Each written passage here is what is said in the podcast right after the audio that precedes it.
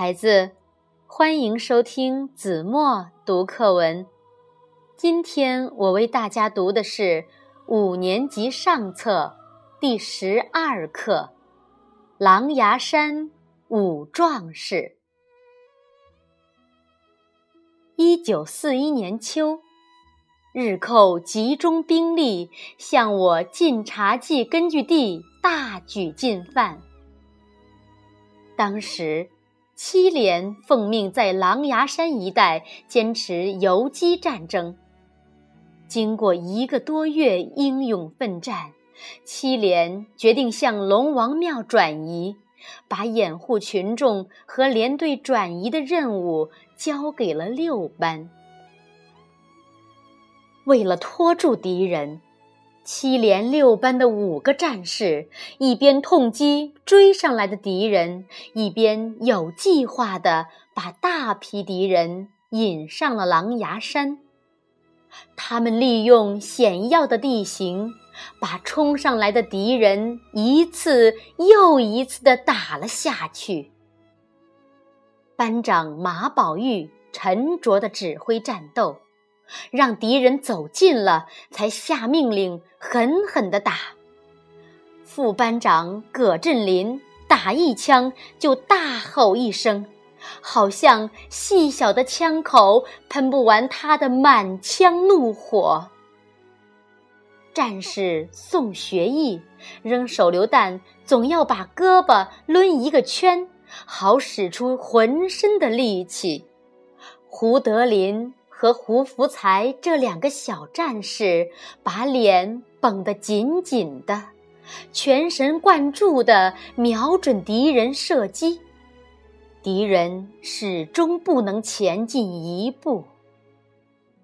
在崎岖的山路上，横七竖八地躺着许多敌人的尸体。五位战士。胜利的完成了掩护任务，准备转移。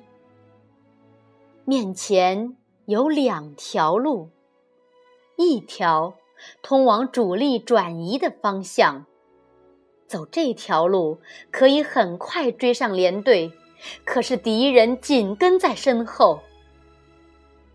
另一条是通向狼牙山的顶峰棋盘陀，那儿。三面都是悬崖绝壁，走哪条路呢？为了不让敌人发现群众和连队主力，班长马宝玉斩钉截铁地说了一声：“走！”带头向棋盘陀走去。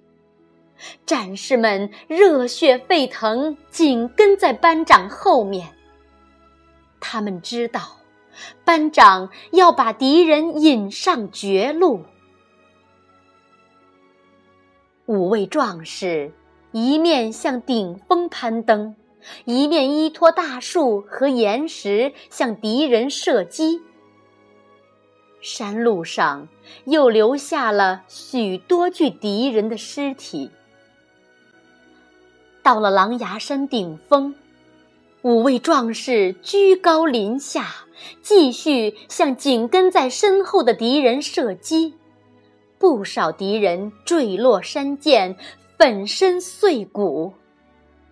班长马宝玉负伤了，子弹都打完了，只有胡福才手里还剩下一颗手榴弹。他刚要拧开盖子，马宝玉抢前一步夺过手榴弹，插在腰间。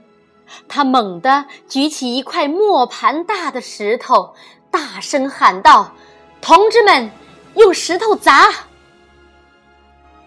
顿时，石头像雹子一样。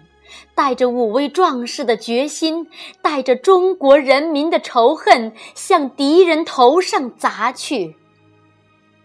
山坡上传来一阵叽里呱啦的叫声，敌人纷纷滚落深谷。又一群敌人扑上来了。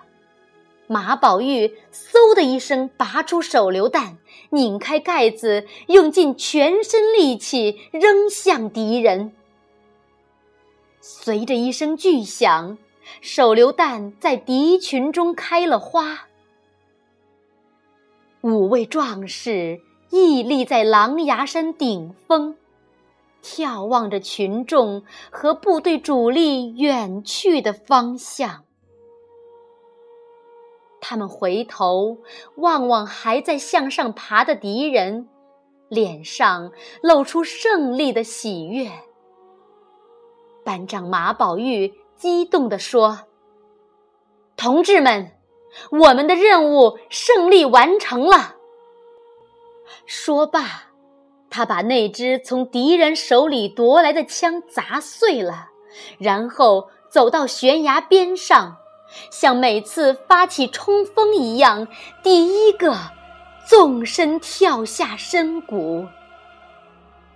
战士们也昂首挺胸，相继从悬崖往下跳。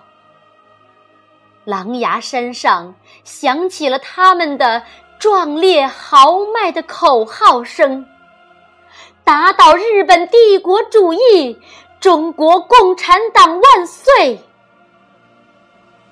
这是英雄的中国人民坚强不屈的声音，这声音惊天动地，气壮山河。好了，孩子，感谢您收听子墨读课文，我们下期节目再见。